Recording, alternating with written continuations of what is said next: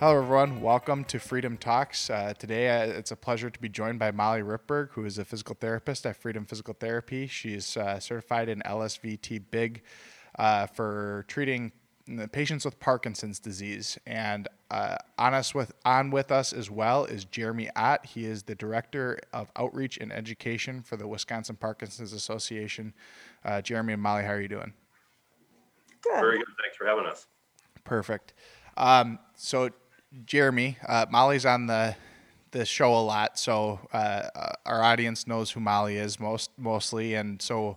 Uh, if we could kind of get a little background on you, there wasn't a ton of information on the on the website about yourself. So just specifically, if you could give us what you do for the Wisconsin Parkinson's Association, what your role is, uh, and maybe a little bit about yourself and kind of how you got into that position, what led you there.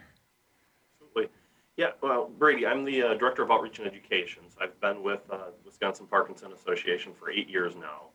Um, and my main role is I handle all the outreach and education. That we, If you call us and have questions, nine times out of 10, you're going to get me. I'm excited to say, you know, when I started eight years ago, we did about two or three programs a year, mainly in southeastern Wisconsin. Uh, before COVID, we did 11 programs um, from everywhere from Milwaukee to Door County to Eau Claire and everywhere in between. We've really grown our programs and our capabilities.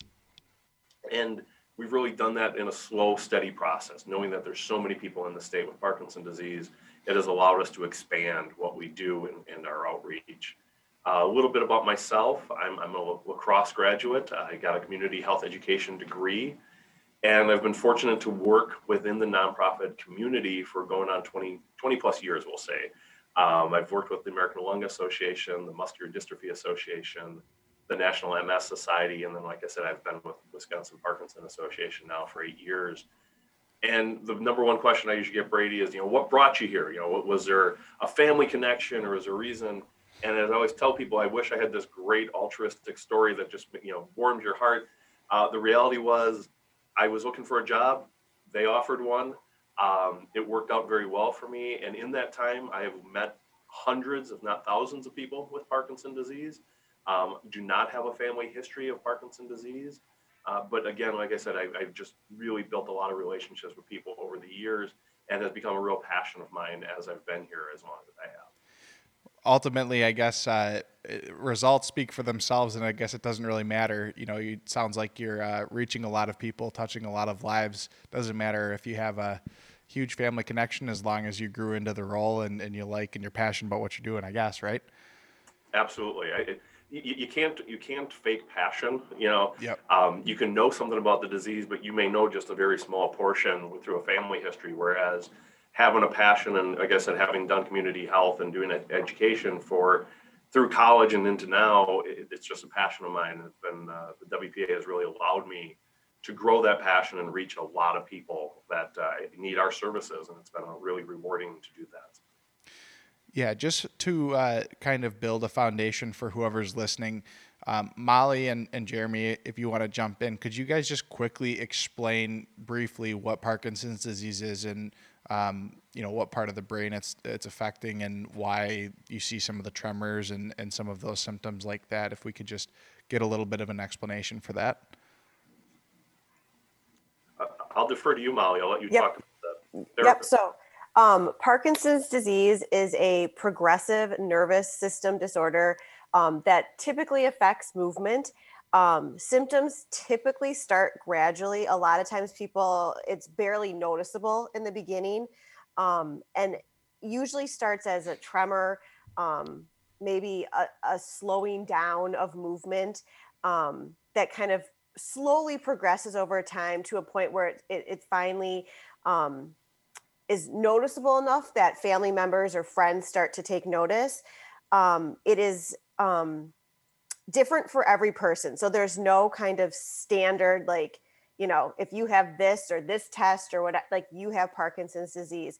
Um, typically, for a true diagnosis of Parkinson's disease, um, you have to have um, two of the three. So bradykinesia, tremor, or rigidity.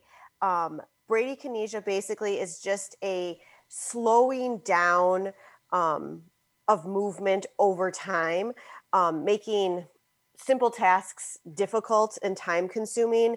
Um, as far as in the physical therapy world, what or, and just therapy world in general, um, typically what we end up first noticing um, is usually a family member will say like i can't read their handwriting anymore.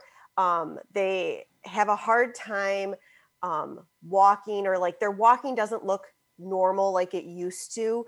Um, most of the time um, we try to catch those patients early on um, and get them started in moving but um, you know it, it's basically uh, and it's not just um, it, we see it in other neurological disorders as well And I'll jump in, Molly. I think one of the important things you talked about is the symptoms.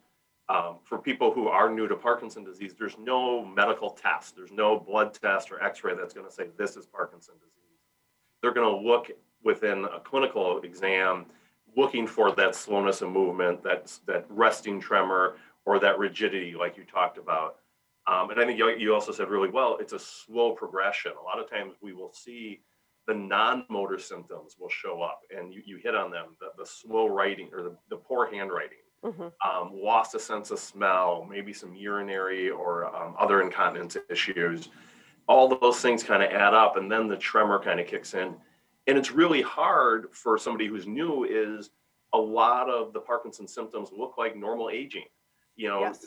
So it, it's really hard to discern is this Parkinson disease or is it just I'm getting older? And I think you hit it right on the head, Molly. What we see, it's oftentimes the care partner, the loved one who sees them and says, I'm seeing this. I'm see-. when you walk, there's no arm swing on one side.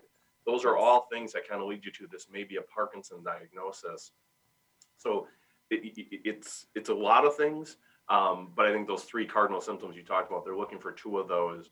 Um, and I do think a really important one, and I'm sure you see it, Molly, the resting tremor. I think a lot of people confuse, you know, when, when I pick up a glass of water, my hands are shaking. That's not resting tremor. Resting tremor oftentimes is you and I are talking, your hands on the table, and that hand gets a slow, steady tremor going on. And I think people, unfortunately, they see Michael J. Fox and say, well, that's that's a tremor. His is actually a very different issue. Is he- he has Parkinson disease, but his is more of a dyskinetic movement where it's very herky jerky, whereas a tremor is very rhythmic and slow usually. Exactly. Um, and then Brady, just to touch upon too, like in Parkinson's disease, um, certain nerves or neurons in the brain gradually break down or die. And a lot of um, the symptoms are due to this loss of neurons that produce a chemical messenger in your brain called dopamine. Um, and when dopamine levels decrease and get to a certain level, um, it causes abnormal brain activity leading to a lot of the symptoms that we see with Parkinson's disease. Um, you know, it, it's one of those things that I, I'm sure, Jeremy, you get asked and I get asked, like, well, what caused this? You know, like, did, did I do something? Like, you know, no one else in my family has it. Like, why, kind of why me? Like, why, why did this happen? Um, and it's kind of the hardest part because we don't really know still as to you know exactly what causes that kind of reaction to occur in the brains that causes those neurons to to eventually die out Exactly, Molly. I get that question all the time, and you know there is some studies that uh, certain pesticides that were used in the 70s and 80s, being exposed to them may cause higher incidences. Um, there is some studies going on with oh, you know long-term exposure to well water. There may be some areas. Um, the Michael J. Fox Foundation is doing studies on specific genes that seem very common within Parkinson disease. Uh, but even they, they'll admit that they, they may find one gene that's very common in a select group of people. And then we have another group who have the exact same gene problem and none of them have Parkinson's symptoms. Um, the other thing I always tell people is when they talk about family history, it's not hereditary as far as we know right now. There is no um, hereditary component. If you have a loved one with Parkinson's, your, your risk is slightly higher than those who don't um, but it's not a significant number that if mom has it, you're obviously going to have it. Um, but for those who tell me, like, hey, you know, nobody in our family ever ha- had it, Parkinson disease primarily is a disease of people 65 and older, 62 and older. We are seeing it showing up younger, you know, 50, Um, I know a young lady at 19 who was diagnosed. So it does happen. But the one thing I always tell people is if you look at in the last 30 years, the life expectancy has gone up. So if it's a disease that was affecting you at 62, 63, 64, and as Molly and I talked about earlier, the, the signs and symptoms slowly progress. If the life expectancy was only 67, 68, 30 years ago, well, of course nobody had it because they weren't living long enough to be diagnosed. So now that we're our life expectancy, I think the most recent numbers I saw is like 74 for men and 77 for women. It's more likely we're going to see more people with it because we're living longer. We have better medical care, and the health systems are more integrated where they're more likely to see it and then report it and send you to a specialist than they were even 25, 30 years ago. So, you know, obviously, I don't know, I don't have a background in Parkinson's at all. Um, so uh, just doing a little bit of research on the, the WPA's website and um, just on Parkinson's in general, from what I can discern, um, kind of the, the reason for existence of the Wisconsin Parkinson's Association is that um, although the medical care teams are awesome and your doctor is going to help prescribe you the uh, correct uh, medications and maybe put you on a path towards uh, certain care providers like Molly that might be able to help you out. Um, there's still maybe a little bit of a gap in the resources that families dealing with Parkinson's have, and that's kind of where the Wisconsin Parkinson's Association comes in. Is that am I kind of understanding that correct? I think you hit it on the head, Brady. We're here for the education component. I, I think if any anybody listening to this, if you've ever had a loved one or you yourself have been diagnosed with a chronic condition, whatever it may be, everything the doctor tells you after you have this diagnosis, it's just white noise because you're in shock. You're processing it, you're not hearing it. So we kind of fit that gap of providing resources for people newly diagnosed, providing, um, as you said, referrals to specialists and experts, and then doing ex- uh, educational programs. Um, while the health systems are great at treating the patient, a lot of them don't have the resources or the expertise to do educational programs. They just don't have the, the nurse educators and the staff to do that. And that's where we fit in is we do that. We bring the experts in, but we do all the legwork. We set up the site, we set up the location, we handle the registration, we handle having all the PowerPoints pre- um, printed out and things like that so that the expert can come in, do the presentation, and really provide great valuable information to that individual. And then the next speaker comes up and they don't have to worry about who's going to feed these people and all that stuff. That's where we really come in um, and then one of the other roles we play along with that education that I think is really crucially important is support groups. Um, on our website, we have over 200 support and exercise groups listed.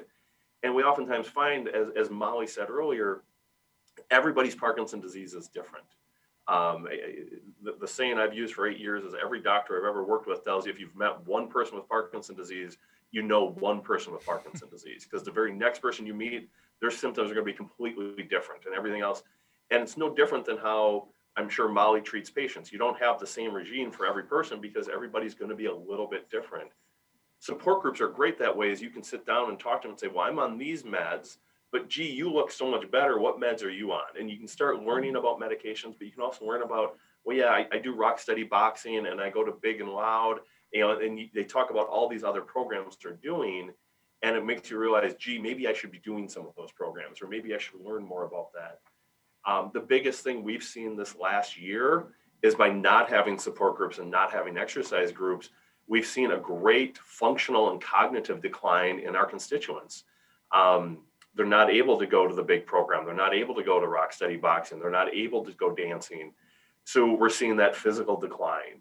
And then the cognitive, I've always said, is an exercise group is a support group that's active because you go there, you have that group of people that are there, they're your network, they're cheering you on, and they're the reason you keep going to those classes. And you have that social network. Whereas lately, you know, the last year plus, we haven't had those social outreaches.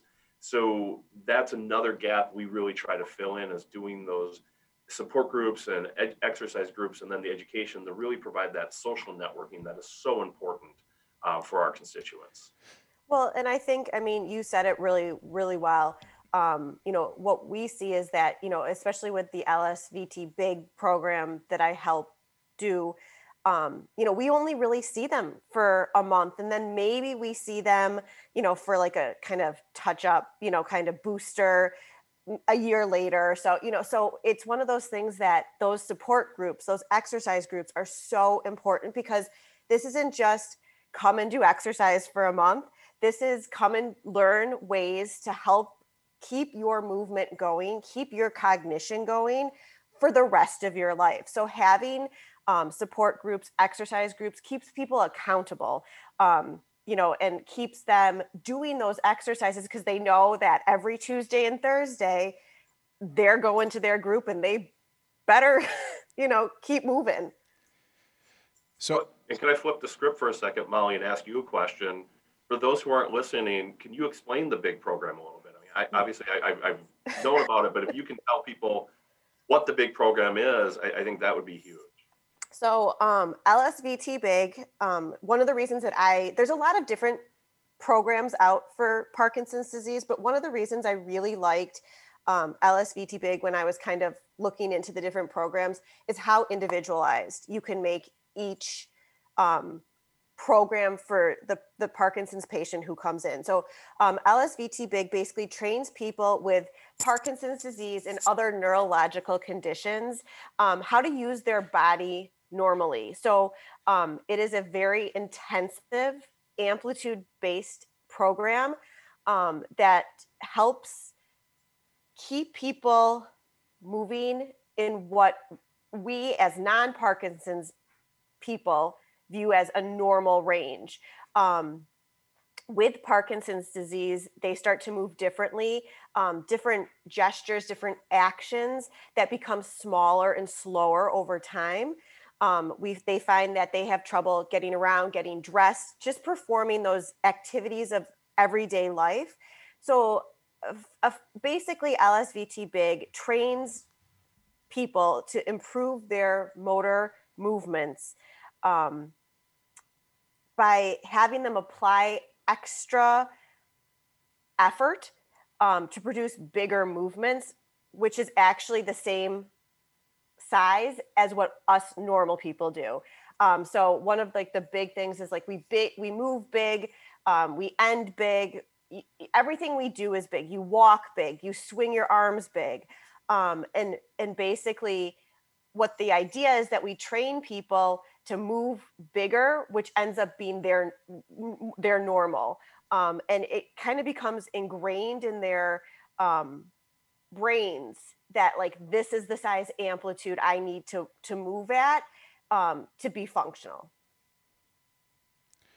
And I, I, would say with LSVT Big, there's also a program called LSVT Loud, um, which I know is usually done by a speech therapist, but I know it's, it's one of those non-motor symptoms of Parkinson that people oftentimes miss is unfortunately with Parkinson's, quiet voice is very common. Yes. And it, it's one of those I always hear from the care partners. They said, you know, it's great as we get older, our hearing gets worse, and then my partner gets Parkinson's disease and his voice gets quiet. So the conversations become great because I can't hear him and he's not talking loud enough that I can't hear him anyhow. So you get a lot of what, huh, what, huh. Um, so usually doing loud and big together is great because you work on both. And I've seen many big instructors that what I love is you're working on the physical, like you said, the big amplitude, you're moving big they're also cognitively working because they're thinking about the movement. Yes. And then you're also making them talk back to you, you know. Yes. One, two, you know, so they're being loud. So you're really incorporating a lot of things where they might think it's just physical therapy, but you're touching on the the, the physical, the the cognitive, and the vocal, and I think that's huge. Absolutely. I mean, it, it's one of those things that we're both in the big and the loud. We're we're modulating um, their their amplitude, both of their their vocal as well as their motor movements in their body. Um, it really, I mean, they in LSVT Big, they really use the word like calibration or recalibrating. We're recalibrating the brain basically to take um, these smaller movements that their brain thinks is normal um, and recalibrating it to a big movement that looks normal to us and so you know my takeaway from hearing all of that and, and you mentioning the speech therapist so now we've mentioned you know my you know medical care team that that's helping out is you know physical therapists, speech therapists, obviously the doctor prescribing the medications, all that. Um, are there any other care providers that we're missing that kind of make a well-rounded care team for Parkinson's? That's a great question, Brady. And, and, we always tell people a lot of the Parkinson's clinics we work with, they provide that comprehensive care team. It's the PT, it's the OT. Um, oftentimes, a neuropsychologist. They will do some baseline to see is there is there cognitive decline. Um, we do see cognitive decline in Parkinson's over a long period of time, um, but it doesn't happen in everybody. And I think that's a, a, a misnomer. A lot of people think, well, everybody with Parkinson's is going to have dementia. The numbers don't show that. Um, it shows it's usually about 10 to 12 percent one of the things we'll see, and it kind of touches on what Molly talked about, that slower processing. Is you ask me a question, it takes me a second or two longer to process it, just like it takes me a second or two to move. Um, it's not a dementia issue, it's just the way the Parkinson's is impacting them. And the worst thing you can do is cut them off. So that's where the neuropsychologist really comes in, it's helpful. Um, oftentimes, a nutrition, a nutritionist would be very helpful in talking to them about their diet. Um, with the, the medication, you know, Molly mentioned it's a loss of dopamine that causes Parkinson disease. The common medication is carbidopa levodopa, which is a dopamine replacement.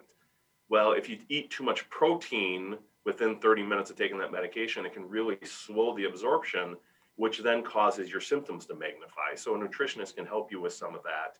Um, and then, you know, they're going to tell you the same thing we always tell people: better diet. You know, um, the, the U.S. diet isn't the greatest diet, so add more colors, more you know, add some fruits, add some vegetables. Um, you know, I, I, had one guy once. He said, "Well, I add color. It's red meat instead of." I'm like, "Well, that's not the same." um, the nurse, and, and, then I think one of the people we really overlook when we talk about the care the care team is your care partner. Um, and, and I like care partner over um, caregiver because it should be a partnership. So that care partner can be anybody. It can be your next door neighbor, it can be your spouse, it can be one of your children, it can be an acquaintance, it can be somebody that you trust that's going to come to those appointments with you and they're going to hear the things you're not hearing. So when you're talking to the doctor, you may be focused on one thing, that care partner is going to pick up some other things that maybe you missed on. And I think if you can get all of them to work together, it becomes really important.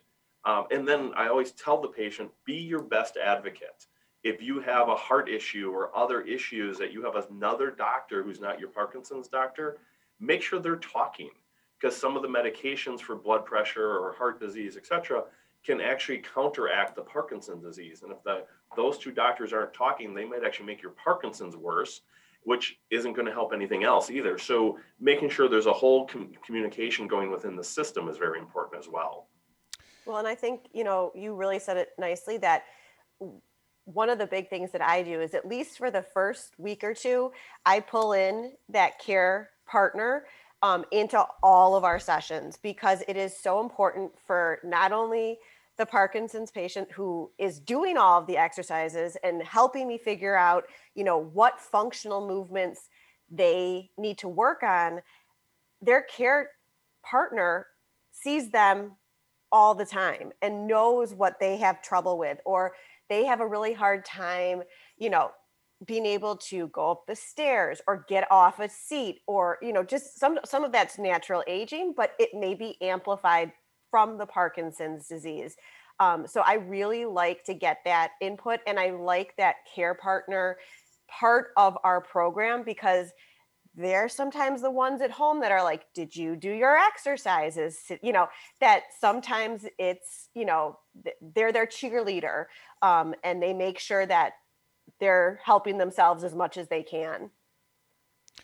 So what would you say so there's this very comprehensive list of um, you know to make up that little community that is going to help that individual with Parkinson's and, and getting through the process. What would you say?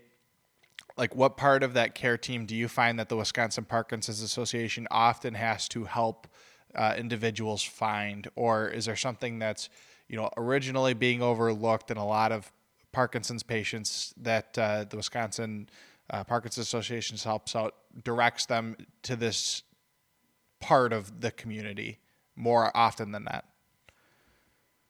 That, that's a good question, and, and really, I think it, it, it, just like Parkinson's varies from person to person, that question was going to vary from person to person. I think um, we're starting. I always use the example of my grandparents are from a different generation, and they're from the generation of they went to the doctor, and whatever the doctor said, that was gospel, and they followed that until they died or that doctor died.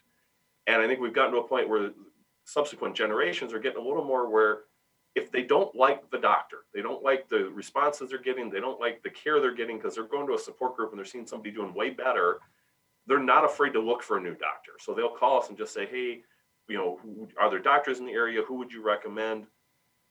And whenever we do a referral, Brady, we always tell them, I'm going to give you a list. I'm going to give you four or five. I'm not going to give you one. And, and I always get the, well, if you had a doctor, which one would you go to? And I said, you know, that's, it's not a good question because I've known myself since the day I was born.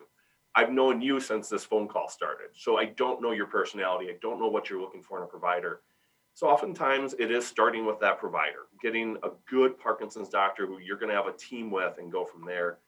And then it comes down to those community resources, whether it's looking for the big program, looking for an exercise program, looking for a support group, you know, getting that that social component and that exercise component together for them um, and then when we do our programs, we have really focused on making sure we have sessions for the care partners because I, I think that's an area where they kind of get lost once in a while. You know, you, you go to an educational program for any other disease and it's five hours of just that disease.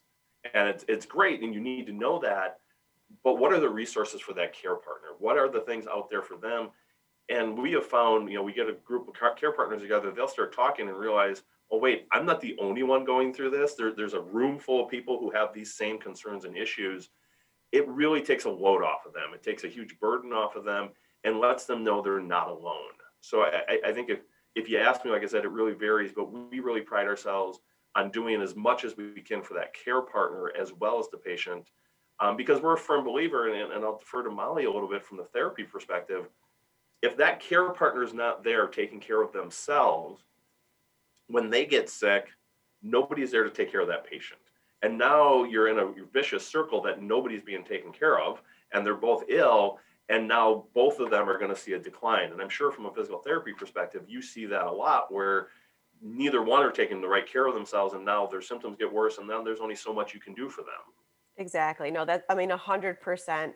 Um, that is true, and you have to and I think with something as complex as Parkinson's disease is, I think that, you know, there's so many facets, and especially as the disease progresses and people become um, kind of less independent, we have to make sure that the caretakers and the care partners are also taking care of themselves. I mean, I can tell you not just with Parkinson's disease, how many people, you know, they have an aging spouse and, you know, they need help getting up from the, you know, all of a sudden their backs are being pulled out or, you know, they're, they're just not able to take care of themselves.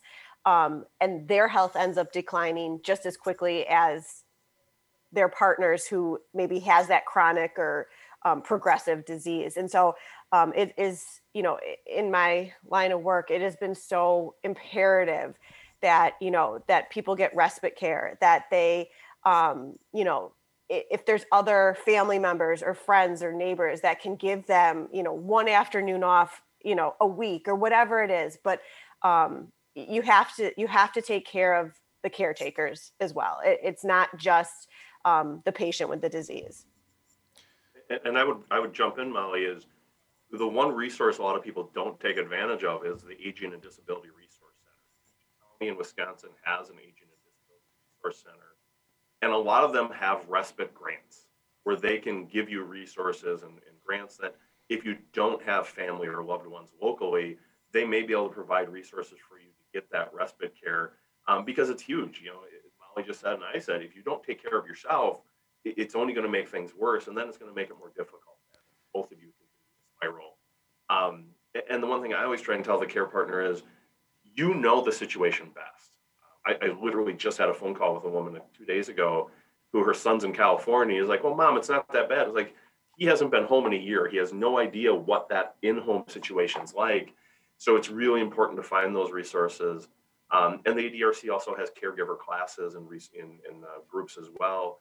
Um, and don't be afraid if you're a caregiver care partner to ask if you're talking to a physical therapist watch how they're moving certain things watch how they're doing um, because i guarantee the way you're doing a lift and transfer is probably not the right way um, because you've never been trained in it whereas most of the therapists have been and they can show you the right way to do some of that and help reduce some of that burden for you um, to the best of their ability Yep. And I mean, I would definitely say too, a lot of times the the spouse or the care um, giver doesn't want to let on that like they can't do something or they're having trouble doing something you know we only see them for a glimpse of time in the clinic um, whereas at home you know we just don't always see their their setup their circumstances um, so the biggest thing and it's the hardest thing for a lot of people is just to ask for help you know there's a lot of resources out there therapists and um, you know even just you know the aging you know there are there are places that you can find that will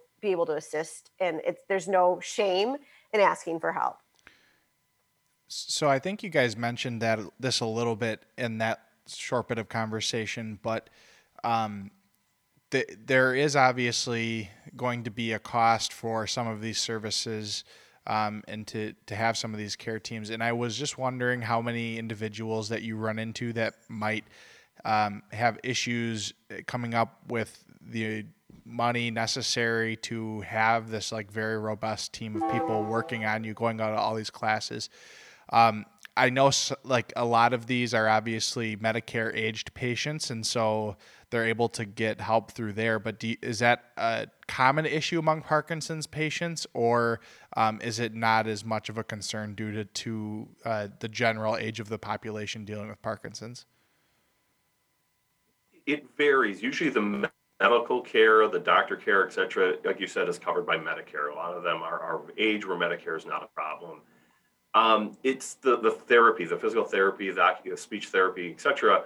Um, because of some of the changes that have been made, you know, how much they will cover within a year and things like that. That's where they get a little hung up once in a while is how can they do that?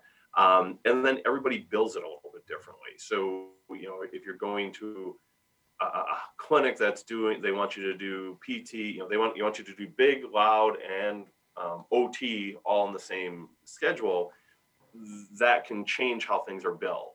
Um, so oftentimes what i tell them is ask ahead find out what that cost is find out what your insurance is going to cover um, and then find out is there a payment plan if, if it is, is a problem? Um, unfortunately you know we don't do financial aid but it, it, it's it's not as huge of an issue as some of the other diseases I've been in that I see financially becoming a burden. Um, and I think part of the good news is, is with Parkinson's disease, carbidopa levodopa has been out for about 55, 60 years. So it's not a very expensive drug to take. A lot of the medications we use within Parkinson's are relatively inexpensive. Now there's some newer ones that have come out in the past five years that obviously are more expensive. Uh, but overall, the, the money thing is not a huge issue. Um, but it's another one of those, just like Molly mentioned, where people are afraid to ask for help. People are really hesitant to ask for financial help Oh, yeah. unless it, it's really a dire situation. Um, so it could be a bigger issue, Brady, than I know, but it's not one I get a ton of calls on. Uh, it- it's usually the I, I've, I've hit my limit of physical therapy and I need to go back, and how am I going to do that, and how am I going to pay for it becomes a bigger issue. Gotcha. I have a question. It's kind of off topic, but so in the United States, there's about a million or so people living with Parkinson's disease. Um, what is what does the state of Wisconsin look like as far as like incidence and and statistics like that? Yeah, great question. About 20,000 people in the state of Wisconsin have Parkinson's disease. Uh, we're one of the higher prevalences in the US right now with that number. Um, they're all estimates. There is no tracking mechanism right now. Um, when uh, President Obama was in office, they did pass a CDC tracking for Parkinson disease, MS, and one other neurological condition that I don't remember. Um, but it hasn't been funded yet by the CDC. So we don't have a specific tracking to know specific numbers. Um, in general, we know neurological conditions are a little higher in the Midwest, um, upper Midwest, than other areas. Uh, we think there may be a connection to lack of vitamin D exposure. Um, great example is, you know, in Wisconsin, I always joke winter lasts from June 30th to July 5th, or, or July 5th to June 30th. So that week of sun is great. Um, but you don't get a lot of vitamin D in December, January, or February. Uh, so vitamin D exposure may be it's more common in um, Caucasians and those of Scandinavian descent. Wisconsin seems to have a lot of both of those, so those numbers also raise. Um, and, and, then more rural areas, you know, a lot of farms, etc. Wood, um, not wood, uh, paper mills, mines. We saw some greater areas of Parkinson disease in those communities. So obviously, Wisconsin has all of those. Uh, so our numbers are high, and that's where uh, it's a great lead in, Molly. That's where WPA is so important. Being able to do that education. Um, this past year, we started an awareness campaign where we've really focused on those rural communities. Um, one of the positives of COVID was we went to a lot of virtual formats, just like we're doing today. And we did a lot of our educational programs virtually. And we heard from one of our doctors up in the Wausau area who said, I've been getting calls from my patients going, my gosh, this is the first time I've been able to join a program in five years because we can't drive anymore. So reaching those virtual uh, rural patients has been huge. And then we've really focused on um, communities of color. We found that our, our African American and Hispanic communities just don't have the access to care for Parkinson disease. So oftentimes it goes undiagnosed or underdiagnosed within those communities. So we're really focusing on how do we uh, reach out to those communities to raise awareness of what that disease is so that they can find care for Parkinson disease. Um, so we're really doing our best. And then the, the, other group we've done, and we kind of touched on earlier, is the recently diagnosed. Um, two weeks ago, we did a week um, long seminar, um, one day a week. We had a doctor talk about five different topics, very uh, important to people recently diagnosed. Basically, what is Parkinson disease? How's it diagnosed? What are those non motor symptoms? What are the medications? Uh, we had a neuropsychologist talk about the cognitive issues with Parkinson disease and dealing with anxiety. And then the last one was some of the exercises you can do for somebody at home or with Parkinson disease. Uh, so that's why you know that number is, is large, and we're doing our best to reach as many of them as we can across the. So um, it sounds you had mentioned at the beginning of the episode that uh, COVID obviously faced a lot, you know, faces with a lot of different challenges. Um, but it does sound like you found some positives, just like I think a lot of businesses have uh, over the, the last year or so, um, in being able to be a little bit more flexible. Um, so, you know, hopefully everybody getting back to being able to maybe go to some of those programs that you're starting to put on. Um, are you starting to, you know, get those classes going again, get those groups going again? And then uh, what are you incorporating, um, you know, virtually?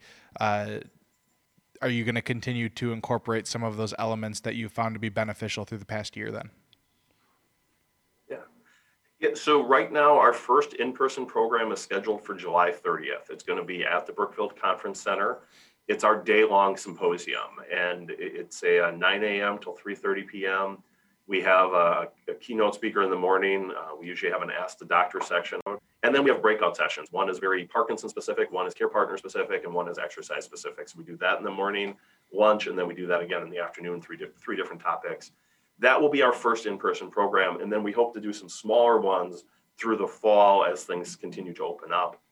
The thing I'm most excited about is every program we do will going forward from this day forward will have a virtual component we will live stream the programs so that if you are unable to join us because you just don't feel comfortable due to covid you're unable to because you're not able to drive there or you're just having a bad day you woke up your pd's bad you really can't get going you can join us virtually and watch those things and those are all free of charge so you know we we, we subside on um, the donations of our constituents and it makes all of our programs free. So you can join us and watch those. Um, and then they'll be taped so that you can't make the July 30th symposium because you're not diagnosed till August 30th. Those are there to watch. So we have, uh, if you go to our website, which is wiparkinson.org, we have 25 Ask the Expert videos where we just sat down, kind of like what we're doing today, and I talked to specific experts on Parkinson disease. And it was everything from estate planning to home care to medications um, exercises, and nutrition. And then we also have programs we did last year virtually that are taped and out there. And then all the programs we did for recently diagnosed back in April are out there. Um, and then coming in May, we have uh, three webinars we're going to do. Uh, we've cleverly called it Mind, Body, and Wallet Um, we're going to do brain health. We're going to talk about various exercises for Parkinson disease, and then a state planner talking about some of the things you need to consider going forward with this diagnosis. Um, I, I will backtrack just a second, Brady. As the Wisconsin Parkinson Association, we are a statewide organization. We have no national affiliations. And what that means to the listeners or anybody comes to our programs, when you donate a dollar to the Wisconsin Parkinson Association, a dollar stays for programs and services in Wisconsin. Um, I've been with, I listed the groups I've been with before. You give us a dollar, 40 cents goes to the national office, 10 cents goes over here, and maybe half of it stays in the state. For us, everything stays in the state. And why that was important to us is when we shut down on March 13th, 2020, by March 20th, 2020, we had live Facebook Live exercise programs with one of our staff going on three days a week. Uh, we were able to do those Ask the Expert videos almost immediately. We were able to do programs. Whereas I know some of the national organizations kept waiting for everything to open up, and it was six, eight, nine months later before they were doing anything. Um, so we were able to be very mobile, very active, and we'll continue to do that uh, because our goal is to improve the quality of life for people with Parkinson's disease, provide education, which will improve that quality of life, and then get them those resources. And, and that's what we're here for, and that's what we'll continue to do. Awesome. Um, I, I, that was a lot of information, a lot of good information. Um, if someone's diagnosed with Parkinson's, they're probably going to obviously get a recommendation to, to seek you guys out. But um, where can those looking for those resources uh, go to? I know you mentioned the website, but is there anywhere else? Yeah, obviously, I'll mention the website again, you know, wiparkinson.org. Um, then you can call us 414 312 6990. I've always been told I talk fast, so I'll do it again 414 312 6990. Um, you can talk to myself. We have a, we have a staff of about five people. So you, there's myself and Lori handle most of the information referral calls. So you can always call us with any question. Um, and then once our office opens again, we're located um, just off of Blue Mound Road in Brookfield, across from Marty's Pizza. Um, once we're open again, always call ahead and stop in. We're, we're happy to talk to people. Um, right now, we're only working in the office sporadically. Um, but that should change as again restrictions continue to open. So we're always happy to talk to people, and, and some people like me, you know, I don't like picking up a phone, but I have no problem popping into an office and talking to somebody for a half hour, and, and I'm more than happy to do that. Um, but like I said, always call ahead because if you come to talk to myself or Lori and we're both on the road doing a program, you're going to talk to an empty conference table, and that's just not fun. So definitely call ahead. All right. Um, and then is there any other, are you on uh, social at all uh, that pa- patients can check you out on? Um, I'm not, but the WPA is on Facebook. You can always find us on Facebook. Um, I, I, and again, I, I, would go to Facebook or our website. Our communications director does a great job of updating as things are happening, as support groups continue start to meet again. Um, and really, that is a community by community issue. Um, each county, their restrictions are a little different, and then where we meet is a little different. A lot of them, a lot of our support groups met at assisted living facilities where they're just not letting people in right now. Um, so on our Facebook page, on our website, we will continue to update that information. Um, and then you can also sign up uh, once a week. Our uh, communications director sends out an email on programs and events that are going on in the area and any other information you may need uh, for Parkinson disease. So definitely check all those out and uh, stay connected to the best of your ability. And we will make sure to link all of those resources in the show notes. So if you're listening and, and you just scroll down, you can find those resources there. Um, and then did did I miss anything? Uh, is there a component? I think we've had a really good conversation for those uh, suffering with Parkinson's and their caregivers, um, and the resources and uh, all the information about how robust the care team is and um, if I missed anything, let me know. But otherwise, thank you, Jeremy, for coming on. Thank you, Molly, for uh, coming on, being a resource. Um, and I hope everyone has a wonderful day.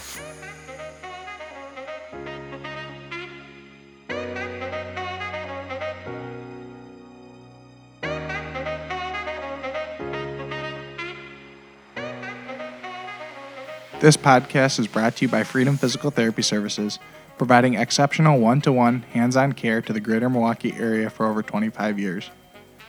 Our physical and occupational therapists prepare custom plans for your condition to relieve pain and improve performance. Allow us to help you enjoy more freedom at freedompt.com.